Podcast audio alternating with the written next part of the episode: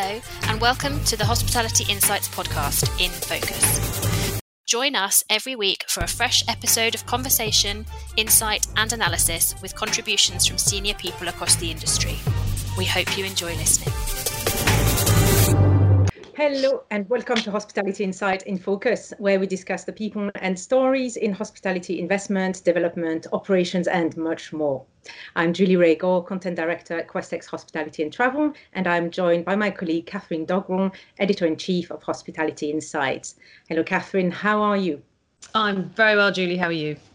Very good. And uh, so you've been traveling between uh, Paris and London. How are you finding the uh, the process? Um, it's um, it's heavier on the paper collecting than um, than normal. Uh, so lots of form filling in. Although I must admit, my my passenger health locator, public locator health form, no one really seems to know what it's called. Um, I'm now just doing it online, and no one's checking to see that I have. So, so, so that's been going well. Obviously, Paris is uh, red again. So on my street in particular, I just saw some uh, some tourists. The only tourists I've seen for a while, in fact, some tourists being told off for walking down the street without wearing a mask, because we are now mm. um, street by street mask wearing. Um, so yes, although somewhat worryingly, the latest data shows that um, the spread in this city, anyway, hasn't been caused by tourists or parties. It's been caused by office workers. So um, wow. everyone's about to be wearing masks in offices, and um, and all the lovely open plan offices that we've been encouraged to think are so wonderful and great um, will now have perspex cubicles installed. So it's a return to cubicle working. People, uh, Dilbert is back, and this time he's wearing a mask. So let's have a look um, at what, what's been in the news this week. Um, so this week we continued uh, discussing the Travelodge story, the, uh, the, the saga of the summer. And uh, Katherine, you've been interviewing Thomas Magnuson, CEO of Magnuson Hotels, and Lionel Benjamin, CEO of uh, Gullwing Hospitality, which is one of our course partners in the new AGO ago ago I, I, well fortunately lionel clears up how to pronounce it um, in the interview and i have already forgotten um, so ago maybe? Ago ago ago well they are having ago any ago anyway at it. So there we are. I'm sure it's not April, i can't remember. But um, it could have been worse. Could have been worse. Uh, so yes. Yes so the two yeah. sort of main contenders and then of course we have um, good night who may yet as we've been. Of course, you know they could all stay with Travelodge.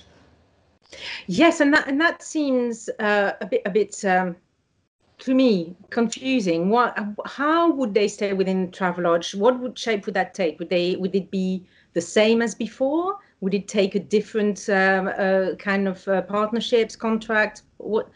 What would it be um, like? Um, well, they they all signed up to a to a different um, agreement um, under after the CVA, um, and the CVA also gave them the option to get out of the agreement entirely. And we're now coming up to the break um, deadlines for doing that. So they could stick with that, and depending on whether they're ABC ranked, they get a certain percentage of rent at a certain time, um, and things would carry on as normal. Um, I think one of the issues facing the sector at the moment, um, and something that we saw in the results season, was the issue of conversions, where lots of um, the companies thought they were going to be picking up loads and loads and loads of new hotels.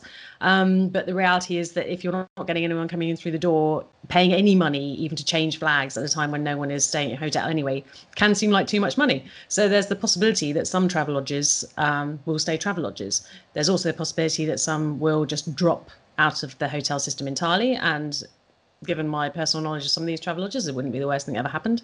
Um, so some of them may stay. It seems entirely possible that some people think Travelodge has done a cracking job plenty of people have plenty of good things to say about the Travelodge management team, um, and it's not necessarily all their fault. And they have done a reasonable job, and better the devil you know. And if we had this story happen last year, uh, one of the interesting contenders could have been Oyo, right? Yes, um, but uh, nowhere to be seen. Um, we understand that they did have discussions um, with some of the landlords and but nothing has really come of it as yet that we've heard. Certainly not in volume. So um, so no. Um, we're very big on the rent um, or revenue guarantees. Um, we haven't heard any sign of where they continue with that. Going into the pandemic, they were already having a difficult time. Mm. So um, I think that their silence uh, probably speaks volumes at this point. Yes and uh, and Premier are only interested in some of the properties. Uh, the, it, the, the yes. quality is not even, is it? No, it's um, it's it's not a, it's not an even portfolio. No, um, but Premier Inn are believed to be um, picking up. They have um, talked to some landlords, but we understand they'll be picking up twenty to thirty sites. This week, you've uh, also published an open letter from Sagar Shah and Rish Gandhi, uh, co-founders of Reform Lodging, uh, a letter to the CEOs of Expedia and Bookings, asking for long-term concessions and temporary relief programs to support hotel owners. Uh, you've published the article with a poll asking our readers whether OTAs should provide relief to owners, and the response was pretty, pretty clear, wasn't it? yeah, so last time I looked, it was about 98%. Yes, we should get relief from the OTAs. You'll be staggered to note. We should really should have put an option in for no, we want to pay twice as much. Um, but uh, but no, turns out that we should be getting relief from the OTAs. It's an interesting um, idea, this, because uh, so much of what happens with the OTAs is to do with the size of your organisation, of course, as Marriott found when they renegotiated their Expedia contract. Um, and Expedia have offered some relief it's true, but they're um, more interested in um, in getting something from uh, from booking. But I recommend visiting the website and uh, going have a look at the letter because it's very well put across. Um, Sagar has written for us before, and he is not lacking in opinions. Uh, so so last week, uh, Hospitality Insights um, uh, changed a bit in that um, we we now have a membership um, system where you uh, well you have to be a member to access some of the most uh, insightful and uh, and uh, information worthy content. But um, uh, for the next 60 60 days you can uh, have a free subscription. So please make sure to go to the website and subscribe to get all the juicy information. Until then some of the kind of shorter pieces and pieces of news are accessible to everyone as well Yes, so get in there quickly before Travelodge gets sold and you don't find out who it is. Well, not sold as much as, but split up, destroyed, and becoming something else. I think anyone wants to buy Travelodge. Um, so um, back to the the this um, uh, open letter. So Sagar Shah and Rish Gandhi have co-founded Reform Lodging in April this year, um, and it is they describe it as a hospitality industry think tank and advocacy organization looking to uphold and protect the interest of hotel owners globally. Now, between this and the travel owners travel lodge owners action group, it looks like owners are looking for strength in numbers. Um, is it a big shift in the hotel market? Is it something we're going to see more of? Um, well, we, of course, we've had um, Simon Allison Hoftel for a while, um, but it's generally felt by it's generally felt by all parties in any scenario that they are the put upon party, of course. Um, but particularly now, it's generally felt that um, owners are even more put upon than not. And of course, what's happened with the Travelodge thing is that currently the law prevents you from uh, from kicking out people who don't pay rent. Um, that's coming to an end in the UK soon, and we should be interested to see what the ramifications of that are. there's probably a face that goes with that. so and that, that I think that is the face. But um, but yes, uh, owners are getting together and doing it for themselves, and uh, this pandemic I think probably has encouraged them to realise that maybe things aren't as delightful as they could have been. Um, certainly not for people who may have leases. Um, but for franchises as well, they're feeling that they're at the um, at the very back of the pack, and maybe being a bit put upon by all the many, many, many parties in the stack. And in this case, um, the OTAs, they feel crying out loud, one more thing. So, uh, so yes, I say, you know, I've always wanted to unionize. I live in France, so. I, I, don't expect we'll, uh, we see hotel owners uh, kind of putting, setting fire to tires in front of their properties, though. I wouldn't start suggesting it. Yes, uh, Airbnb. Uh, I think it depends. It's interesting if they're going to change their business model, like they keep saying they're going to, and then they don't. Mm. So when it's it's it seems to have changed quite a lot in that like when was it? Last year a couple of years ago um, uh, people were kind of getting a bit concerned because they were looking into buying properties and getting a bit more in the hotel sector.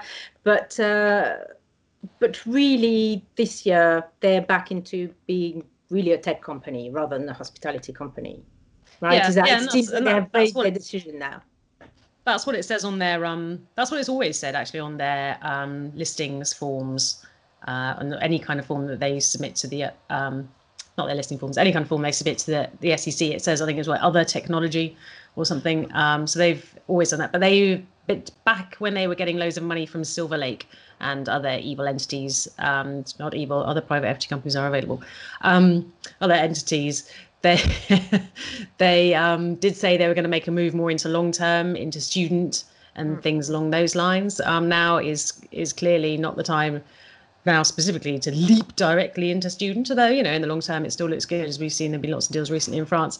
Um, students are very popular, but and this was a sigh of relief for um, for jurisdictions around the world as well as all the hotels. But they've done very well out of the pandemic. Um, I stayed in an Airbnb over the summer, and many, many, many, many other people did because um, it's a great way to self isolate and uh, and stay away from everyone else because you know everyone else is. Um, so, so they did well, and you can kind of see them thinking, well, if this goes on, you know, it's no great rush to leap into students, particularly in the US where the students are largely staying at home this um, autumn. So maybe we'll see them lingering around. Um, certainly, they feel confident enough to float the rumor that yet again they might be having their IPO. Hmm. So, um, potential IPO, uh, Travelodge uh, being split up and eaten up by a range of other companies. Mm. What more can we expect? Uh, is is, uh, is Marriott going to be buying or selling stuff? I don't think Marriott's going to be buying or selling anything at the moment. I think they're still recovering from Starwood, uh, so I can't imagine they're going to be leaping into anything. I haven't heard any any sniffs or rumours. Of course, what Accor might be getting up to is anyone's guess um, at this point. But at the moment, it's still August, so um, Sebastian's still on his paddleboard. Um, and uh, I'm hanging out with the Travelodge lot, of course, um, yeah. and Lionel. Uh, so we'll see what uh, what they pick up there. They could pick up the whole lot. Could be fascinating, or it could yeah. go somewhere else. Come up with something else that's cheeky. The mind boggles. Or they may have to bail out Accor Invest if uh, Colony folds in on itself. So be the, the the less glamorous but quite likely option. Yeah, yeah. No, that's fun. No, all right. No, it's not. I'm interested. Let's see what uh, the the um the kind of end of year, you know, top stories that happened this year. Gosh, be. I can't even begin to imagine what's going to have happened by the end of the year. Yeah, you, you just need a whole kind of collection of like of of books. Uh, to, don't know many millions of words to write. Oh no, no, no! I'm, I'm, right, I'm not writing about this year. Imagine you just move on. Let's move on. Start again. exactly. So write it off. Loads of fun. I'm, I'm fine now. Thanks. All right. Oh yes. So, um, and so to uh, to kind of come out of the doom and gloom, really, and it's so we've been talking a lot uh, lately um, about uh, everything that's really kind of gone wrong this year, uh, despite the kind of um, uh, attempts of having a positive outlook. Really, the uh, the results uh, from all the major companies in the past couple of weeks have been pretty miserable. Um, and so I've um, I've been kind of um, looking uh, a bit at uh, the book you wrote, you published earlier this year, Lou, oh, that was looking at the the hotel sector, um, and I've I've really liked one of the quotes that um, you used in, in your conclusion, which is from um, Imran Hussain uh, talking about uh, why people are into the hotel sector. And I'm just going to read it uh, and uh, to, to, kind of finish on a more positive note. So um, here's what he says uh, Hotels are an opportunity to produce something special, and I refuse to believe that is solely regarded as ROIs, projections, forecasts, and budgets. It's more than that. And what we do is way more than that. Yeah, right, right. now on Bloomsbury, ladies and gentlemen. Yes, there's, there's a yes, there's a reason I included that quote at the end, mm. and yes, it's very uplifting after what has been a, a, difficult, well, a difficult few decades for hotels, haven't it, as they matured and come of age. Mm. It's but then and it's also interesting to see that this year the people who have uh, either come out of it um, uh, in uh, in a slightly more positive way or have been kind of in, in the news that looked at uh, uh, as companies who have had interesting responses to it are led by people who really seem to be passionate about it and excited about opportunities or about doing things differently. So I'm thinking, of course, of Bazin, but uh, but uh, uh, Keith Barr as well seems to have uh, be wanting to to bring more to uh, to the sector than uh, than just um, pleasing shareholders, for instance. So it, it seems that the, the people who are um, managing the crisis better are those who really look like they are passionate about the sector. Well, it's fair to say that I would like to see Keith Barr unleashed on the on the four billion euros that um, that Accor have at their disposal. that would be interesting. Different personalities. So let's see how that goes. Yes. Okay. Well, thank you, Katherine. That was a really good chat. Really enjoyed it. Um, and well, thank you very much. And uh, let's chat again soon. Brilliant. Have a great week. Welcome to In Focus, and joining me today is uh, CEO of Gullwing Hospitality, Lionel Benjamin. Good afternoon, Lionel, depending on what time you're watching this, but it is good afternoon for us. Um, how are you, and how is what the, the process which everyone in the hospitality sector in the UK, at least and certainly overseas as well, is observing with wild abandon? How's it going? Well, it's, it's, it's been a roller coaster. Um, if you think about what we've achieved since the CVA on the 16th of June, and we're nearly you know eight weeks away from uh, from them, and uh, it's exciting because we've progressed things at a pace.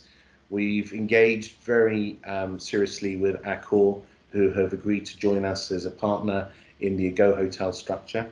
So to have reached that point within an eight-week window, uh, and talking to Sebastian Bazin and Gaurav Bhushan, uh, Camille Yazbek, and of course, you know, last but by no means least, Philip Lassman, who has been, you know, side by side with us on this journey. Uh, it's been it, has been a full-on eight weeks uh, to have reached this point. We, we, for those who don't know, let's just talk a little bit about what we're doing in in Go Hotels. It's good to get clarity on how to pronounce it as well, by the way. well, uh, we've been called many names, but uh, Ego, Ago, I, uh, I, like Ago, and um, it, it, came about as uh, I was talking to my co-founder Viv Watts. Uh, Viv Watts' his company is called Oasis. My company, as you said, was called Gullwing, and I thought of having Go Hotels between us as our company name. Uh, it just seemed to work. And as we progressed with the brands and we narrowed down to Accor, uh, I thought, well, let's give them some credibility because they are coming up with some money and they are coming up to take 10% stake in our business. And with their partnership, it's going to make things very robust for, for everyone. Let's call it a go Hotels. And that's how the name came about. And why did we bring it together? So I was being approached by a number of different travel lodge owners. They wanted advice on what they should do with the CVA. And I was saying to them, you need to make sure that if you're going to lose your brand, uh, if you're going to lose your operator, if you're going to lose your guarantee, you need to replace it with a brand of repute that has um, a foothold within the UK, that already has traction and a track record and wants to stay in the UK. And then you need operational support if you decide that you're going to uh, exit from Travelodge. And I just want to say, you know, hopefully there's you know there's an opportunity to actually just say Travelodge have done a great job over the years. I, am not going to um, belittle the amount of work and effort that they've put in over 30 years to build up their brand, and clearly they had very good performance over, over the years. It's been unfortunate due to the circumstances that it's the second CVA, um, and that has created an opportunity, but that doesn't discredit the work that's gone on within Travelodge, and I want that to be very clear. Um, but we, we see that there was a, a, need for owners to have an alternative, Katherine, mm-hmm. and and that's why we came up with with this solution. Uh, the aim that we've always had at the forefront of our minds is to ensure landlords had a friendlier position and would have a stronger say at the table with their brand and with their operator. Mm. And I was saying to people, that's what you need to do. Go with a brand, go with an operator. And then I met Viv, and Viv seemed to have this black book of Travelodge landlords because he formed the Travelodge Owners Action Group. And I just saw the synergy between he and I with his level of reach into the Travelodge owning community on my side, my background in the hotel hospitality industry, whether it was with brands, whether it's with the valuers and the banks um, and the operators. And I just felt that I could work together with him and we could build a go into something longer term. And that's what seems to be materializing uh, over the last eight weeks. We've had tremendous interest in our proposal. And uh, last Thursday, we had the benefit of um, Sebastian Bazin and Gaurav Bhushan, and uh, they were sitting in Paris um, talking to a large number of interested parties. We had over 160 people attending the call, representing a, a large proportion of the Travelodge ownership group. Alongside them in the UK was Thomas Dubaere, the Chief Operating Officer, and they spoke uh, at length about why they see the Ago solution as something innovative, cheeky, something that offers an immediate cash return to landlords that will be getting little or zero cash uh, at the moment.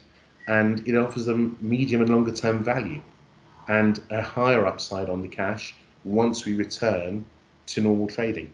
So, all in all, um, Sebastian Bazin was very, very positive.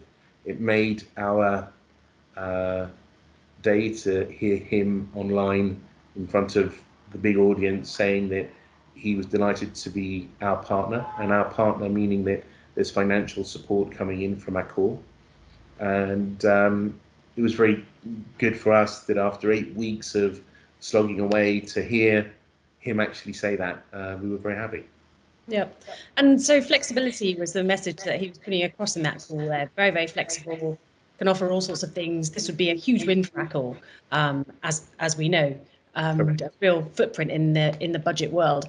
Um, they're offering a thousand pounds per room at the moment for um, help with um, IT and conversion. Um, some of the other brands have complained to me behind everyone else's back that this isn't very much. Um, yep. And one of the reasons, possibly, um, and you can tell me why you didn't go with the other brands, um, is because their offering would be so much more expensive. Going forward, um, there will be the need for more capex in these rooms. How are you planning on funding that? I'm very pleased you asked me that question. Um, yes, there's been a lot of talk about the capex, and we want to be very, very clear about uh, capex um, in a different way to perhaps how it's been spent before where no one had the detail. No one was into how much exactly was spent on my hotel. Uh, believe it or not, we have landlords that we've spoken to who have had zero transparency because that is how these agreements have been uh, signed up. So you know you signed up for that and don't don't expect anything different. Um, what we're saying is that initially there's going to be a contribution to take out uh, the Travelodge accent items, replace them with the IBIS budget accent items, join the IT infrastructure, and replace signage. Accor's purchasing power in the UK is sufficiently strong that all of that can be done for a thousand pounds per key, meaning that our landlords do not have to worry about that initial cost. And that's a, a big headache for them taken off their shoulders. Uh, moving forward, we've said that there'll be a capex fund. The capex will be payable by each hotel, and the difference is that we will be able to show the owners, because they're sitting at the table with us in the partnership structure, that every penny that they've put in from their capex fund for their hotel will be respent on their hotel. So we will use that fund to further spend on improving the hotel and taking the hotel to a level that will hopefully be improved on where they are today and will make a difference to the guest experience, enhancing that experience and ensuring that we can support our own initiatives to drive the room rate. Right. And um, it's an intriguing hybrid structure. Um, have a reputation for um, unusual lease structures. Think they were the first to bring in variable leases in this country. So this is well within their remit. Um, how do you, how have you seen the um, owners approaching what can look on paper quite a complicated structure? So you're, you're right. This has been um, probably the, the, biggest challenge we've had is to explain to people what is the difference here. Um, Accor have been the most innovative, and you asked about other brands and why Accor. Accor, because they've been innovative and they understand this opportunity, and most importantly, they have the strongest balance sheet. Um, and that's not, you know, my speculation. This is looking at the facts. 2018 published numbers. Uh, Accor was published at two two and a half billion dollars of cash, uh, whereas the other three it's big names. Now, so yes, that's gone. Yeah, exactly. So so the, the strength of their balance sheet is is phenomenal, and it is because of their innovative approach that they were the best partner for the landlords and therefore our best partner whoever was going to come up with the best uh, solution And that best doesn't necessarily mean only the money. It's the wider solution. It's it is money, but it is also distribution costs. It's the longevity of the relationship. It's not about only today. Yes, of course, I want to ensure that landlords feel a seamless transition. So today it's Travelodge, tomorrow it's Ibis Budget, and that's the only difference they see.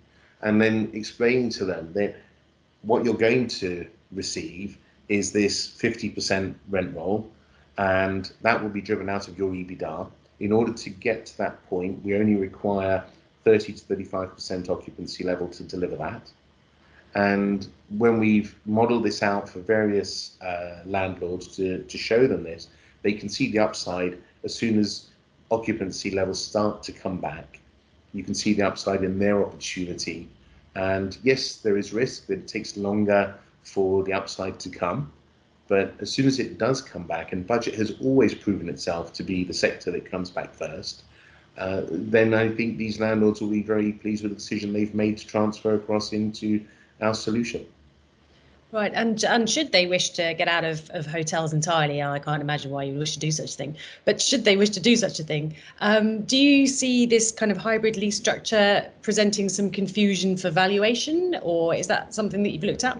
No, we, we had to look at that. It was imperative that uh, for the landlords, we could say to them, valuers and banks will also understand this structure, and it was very very key. And the valuers that we've spoken to have said, look, today's world anyone paying 100% lease, and it doesn't matter whether it's hotels or it's retail, it everywhere's been hit by this. All the industries that uh, involve rental and landlords and leases and tenants have all suffered. Um, so to say you're going to pay 100% today in the hotel sector is so unlikely to be achieved. And the fact that the CVA is happening, it tells you a lot. When you say you're going to achieve 50%, that first 50% gets a lot more focus in terms of the value and a lower cap rate because it is that much more certain. If you blend that with the operational risk, which is very similar to any other franchise operation, and those franchise operations historically were probably at a yield of around 8%, and guaranteed income was sitting in the region of around 4%. In our model, we weren't as bullish as that. We said four and a half on the first 50%. We said 8% on the remaining franchise. When you blend the two together, we were already delivering a 13% growth on value once the business is stabilized again. And that doesn't include the value that anyone may choose to put on the 49% stake that a landlord's going to have in our OPCO. So, with the landlord having a share in the operational company, uh, we don't know what that's going to be worth today. But certain investors have said to me on the phone, Lionel, that's great. We get this 49% share. We see that. What's your plan? Is that going to be floated? How are you going to leverage that? And I'm saying, guys, whoa, yes, that will be something we're going to look at. But phase one is let's get people on board. Mm. Let's make sure that everyone understands what it is that we're offering. And let's give clarity to that, articulate that proposal uh, as concisely and uh, as clearly as we can and make sure that the landlords buy into it. And where they've got questions that need answering, let's answer them. Once we know how many we've got on board and we can estimate a cash flow of what's coming through the business, at a point in time, yes, we'll have a look at that. But that 49% is there as an added incentive for landlords to come on board with us because it's not only the cash value, it is the ability to sit at the table with the brand and with the operator and discuss your opinion. Right. Um, and so, how are you? How are things coming along with bringing rooms on board? I think Accor need eight thousand rooms to make all their dreams come true, um, and we're looking at the first deadline is is August the twenty eighth, and then there's the potential to extend, um, which you won't know anymore. And how are things looking for the August the twenty eighth deadline? So it's early days yet, and uh, until such time as we've got signed agreements, I wouldn't want to speculate on a number as to how many will sign up. I can say that over well over 100 hotels have indicated that they would like to join the platform, which is great news. And I think it will be very telling as to when we start sending out the agreements release as to how many sign-ups we do get prior to the 28th of August. And I think it's a um, it'll be a series of sign-ups. It's not going to just happen that everyone's going to give in their notice next week or the week after. Uh, we expect this to be ongoing right up until the 16th of November, which is the long stop date. And in the interim, I, I think we'll see a gradual sign on process over the coming weeks and months. Okay, so if it gets to August 29th and you've only got 4,000 rooms, Accor aren't going to lose interest. Accor, Accor said, uh, Sebastian said on the call, if there's 25 hotels, we're going, we're doing it. He said, we, you know, it, we'd prefer to have 250, but with 25, we're going to give it a go. So uh, that was very encouraging, and it, I think just goes to show his commitment and, and realism. That you know, right now it's anybody's guess as to how many hotels are going to join. We've had some very, very encouraging conversations with a large number of the ownership population, and there are a lot of single owners, single landlords out there that we're talking to. But as importantly, we're talking to the bigger groups as well. And there's not many big groups out there within Travelodge. So we've got some good indications, and hopefully they materialise, and we'll know we'll know in the coming 12 weeks, I guess. Yeah. Um, yeah, the secure income REIT portfolio immediately leaps to mind. Um, I think there'd been some mention before that um, Accor might be involved in possibly bringing in a buyer for that, um, which would obviously play in its favour. Um, uh, I was also curious to note on the call that there are a couple of people there who have um, small budget groups in other brands, um, not Travelodge, but other brands you would know the name of, for example. Um, uh, have you had any interest from other brands possibly looking to leverage this or hotels under other brands possibly looking to leverage the current pandemic to make a bit of a leap? we, we have had a number of approaches. We have two brands that are still out there knocking on our door saying, look, if there's still an opportunity to do something alongside Accor, if you know you want to work with us, you know, on, on other elements of the deal, I think the brands realise that there's a new opportunity today that's been created by the circumstances we're all in, and they want to look at this and see how they can innovate the same way that Accor's seen this opportunity and try to come up with solutions for the landlords that uh, are more appealing than what they have today. Mm-hmm. So I think that I think the other brands do do get it. Um, it's just about having the wherewithal financially to actually support the landlords, and Accor certainly has that wherewithal, and they've put their best foot forward. Uh, in terms of owners that have other hotels with other brands, we have had a couple of approaches where people have said, you know, would you do this for our hotel as well, even though we're not a Travelodge? And we said, yes, we would. However, the focus today is Travelodge. There's enough um, going on to keep us busy with people contacting us saying, you know, tell us more about what you're doing with, with Travelodge because we own hotels and we've heard that you may have a solution. So we've got to focus on that today. And I think once we've set, settled and embedded Travelodge landlords into our proposal, we can then look at a wider footprint. Right. And um, is this the end of the fixed lease? Oh, wow. I, I, I wouldn't say that because Premier Inn is so strong. Um, I, I think that Premier Inn will be watching what we're doing uh, very carefully. I think that they'll um, have a, a, view on this. They may become the leader in the field uh, for the fixed income lease. Uh, however, I don't see new entrants into the fixed income lease um, market. I see it as being much more of a variable approach moving forward. And whether it's our hybrid or an alternative hybrid, then you know, so be it. There'll, there'll be others, but I don't think the fixed lease will have new entrants. I think that we'll see um, Travelodge exist in perhaps a slightly adjusted way, moving forward, but who knows? And Premier Inn certainly focusing on where they've capitalised the market and they've had strength in the market, and you know whether they can justify expanding on that same basis moving forward is another story. Mm. I'll be watching closely to see what we achieve, I guess. I bet. Um, and uh, and finally, you've presumably been doing all this remotely. How have you not gone mental? uh, um, maybe I have.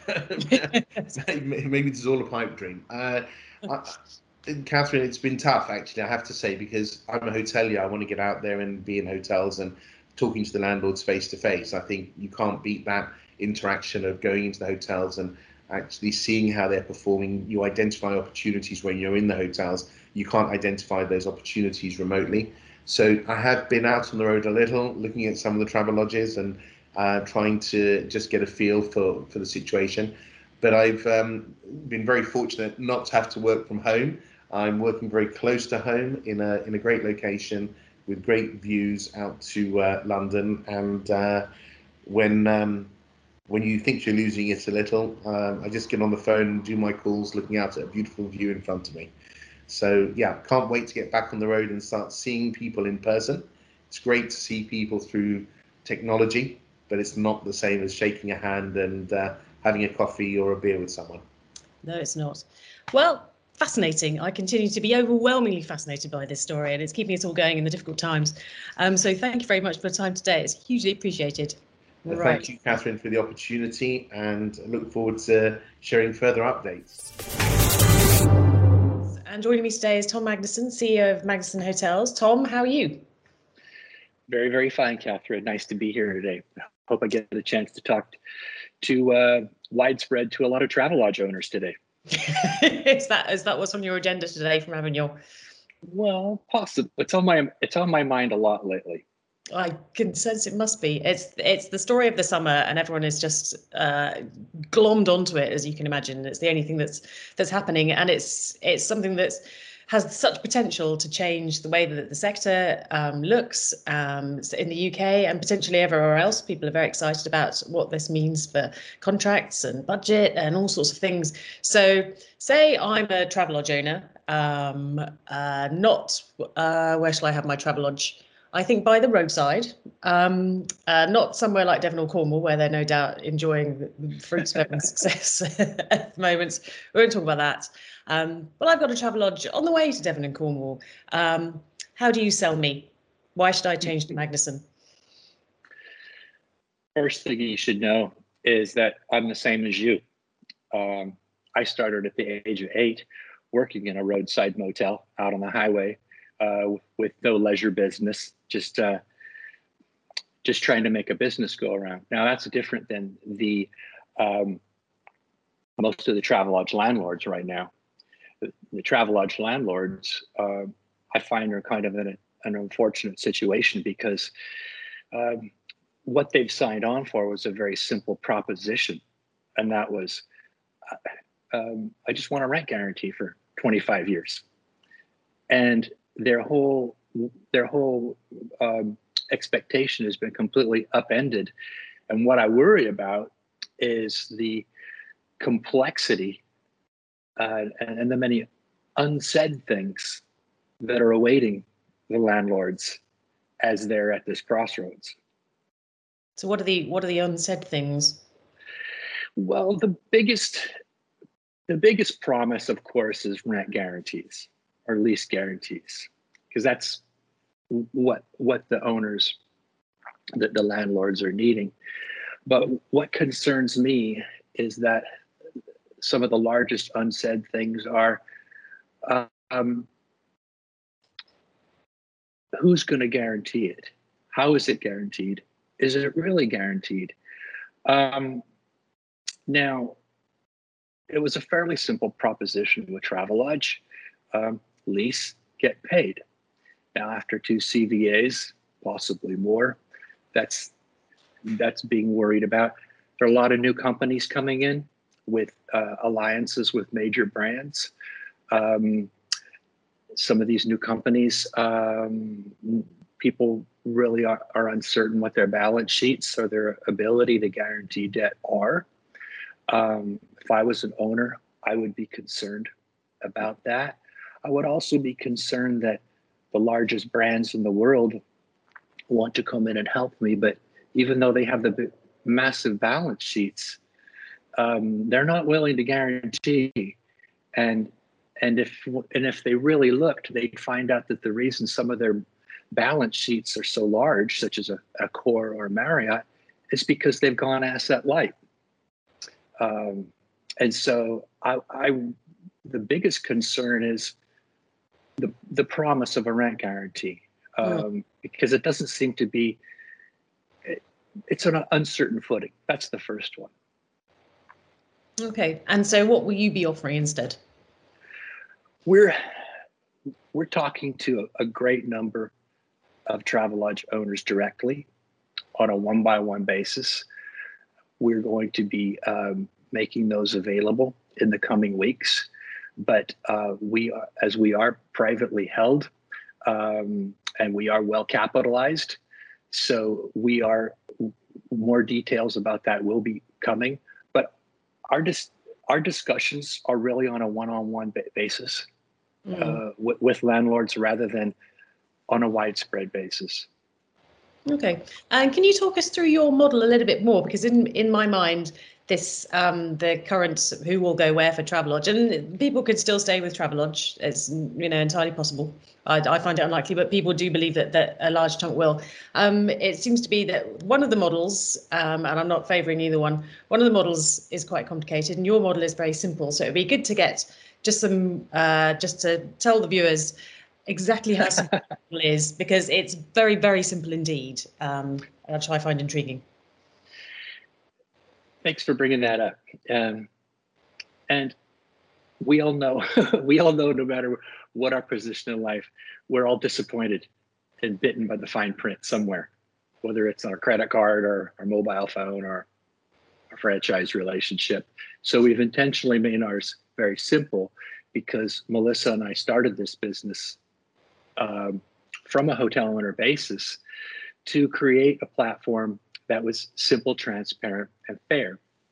So the brand proposition that we're offering to Travelodge owners is um, is a complete worldwide reservation system, full marketing, um, full distribution. It's the revenue side. Our job is to bring in the money.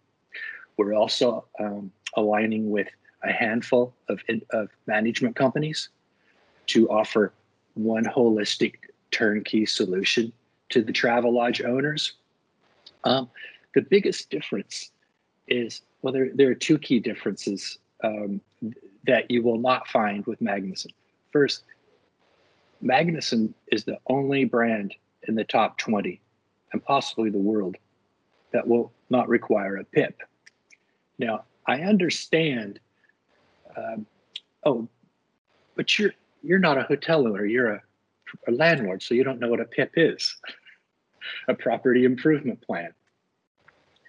And this is buried in, in every franchise brand contract. And I understand that some of the proposals now say, um, like IBIS, that there won't be uh, a PIP. But there is no brand alive other than Magnuson that will not at some point require a PIP. My, my estimation for any landlord would be that in two to three years, when the economy starts to moderate somewhat and revenues achieve some type of base stability, they will receive the, the property improvement plan requirement letter from the franchisor.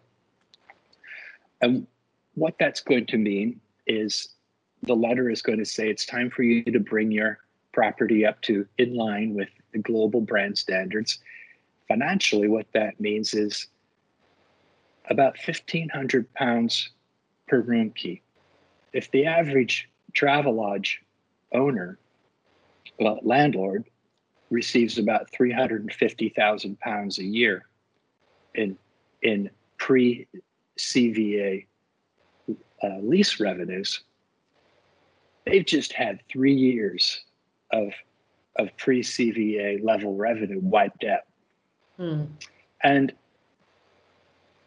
most of the proposals that are out there say there will be no PIP. But I would caution any landlord to read the fine print because we have. And there is always the right to um, levy a PIP. The second thing that I would be concerned about any for any uh, Travelodge property owner is an area protection. Now, what we find uh, as, as, as you're a hotel owner or a brand company, area protection is probably the greatest determinant of how much revenue you will get or, or you will not get. Now, you want to have the brand provide a very strong area of protection Um, so that's your turf, that's your market to draw from. However, the largest brand companies such as Accor and Marriott, they've driven a, massive global consolidation of, of, of, of scale by bringing many brands into one system. So if I'm a Travelodge landlord and, and I'm asked to sign up with IBIS, uh, you might want to ask yourself, do you want to get in get in line behind 250 other first line franchisees in your home turf? Because in this economy right now, and even in a stabilized economy, um, there's only so much business that goes through a brand system. And the, the, more hotels that are on that system, there is going to be dilution uh, for for each um, for each landlord.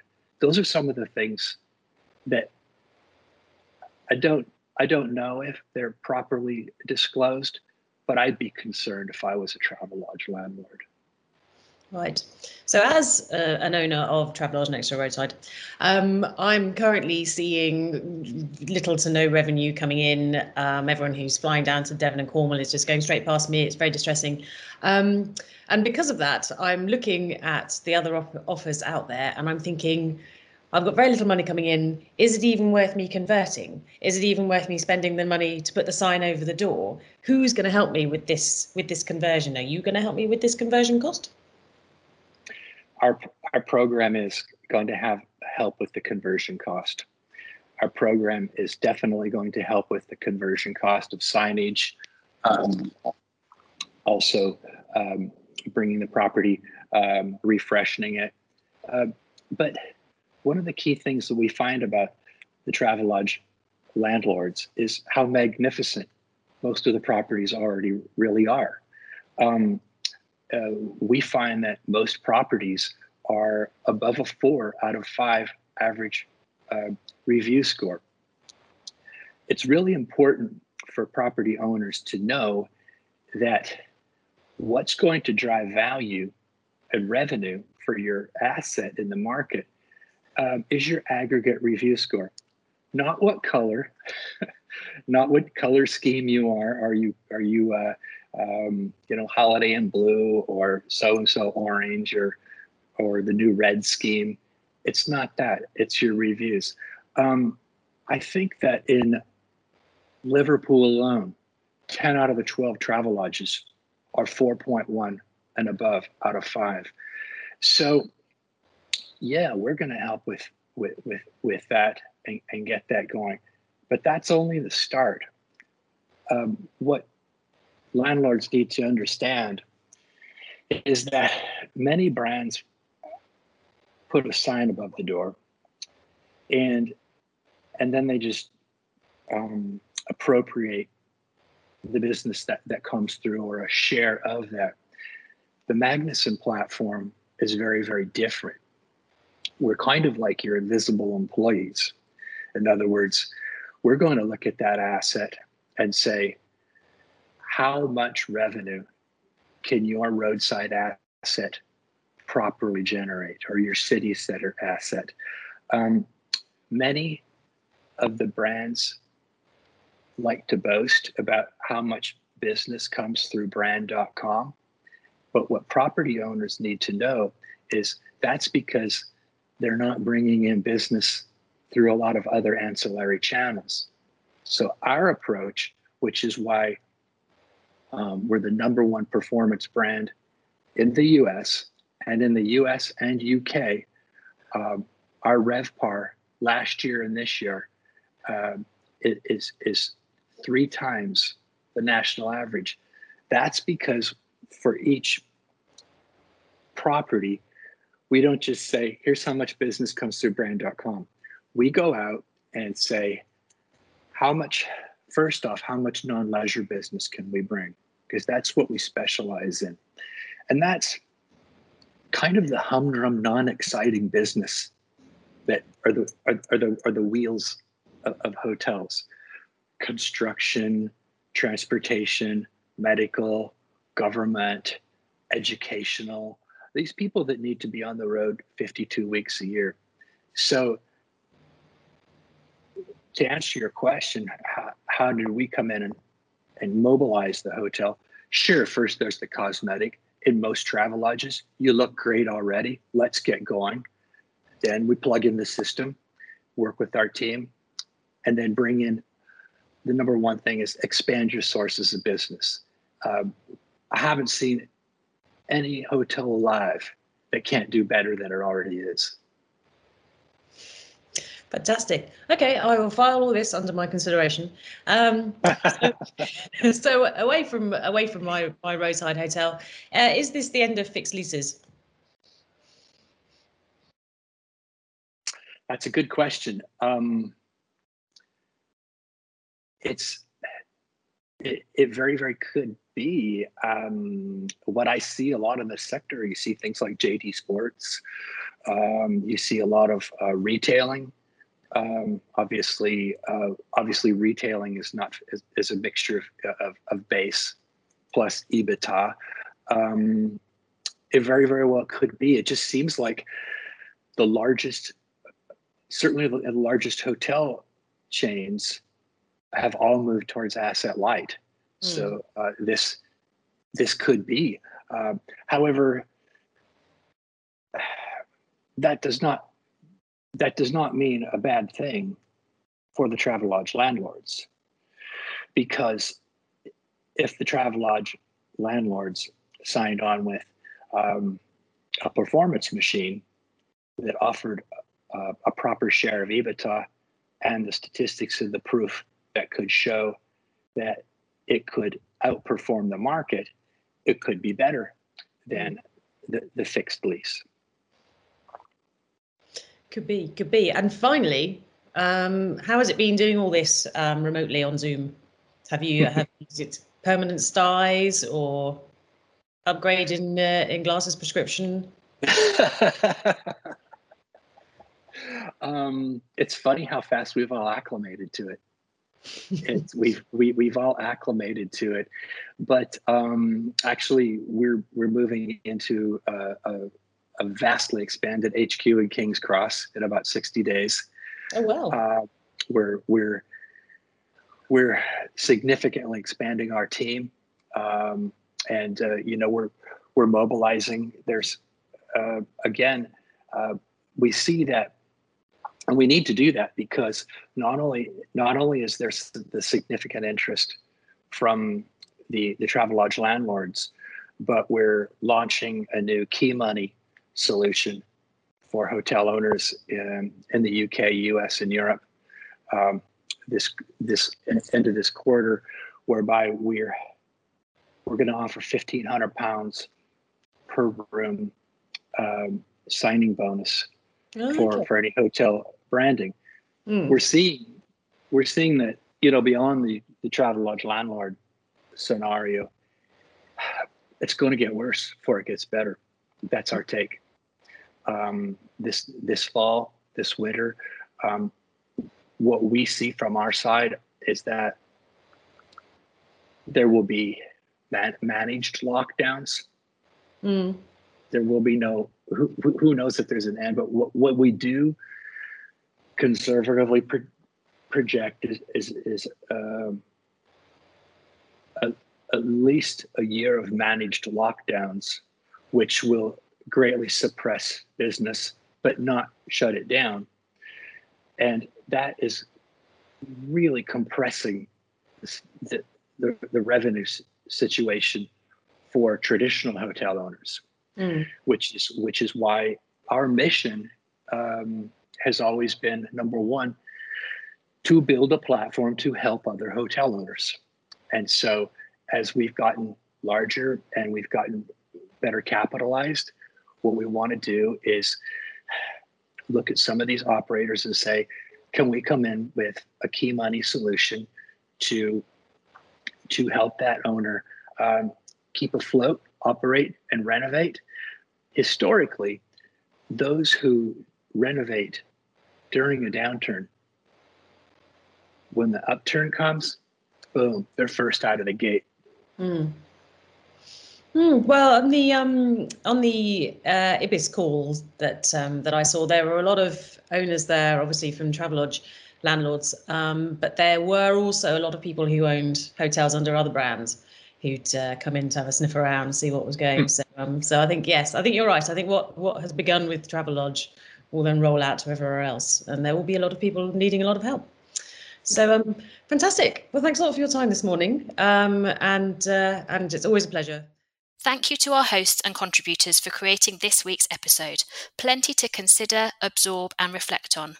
If your appetite for knowledge remains unquenched, visit our website hospitalityinsights.com for more content with purpose and tune in next week for another new episode of In Focus.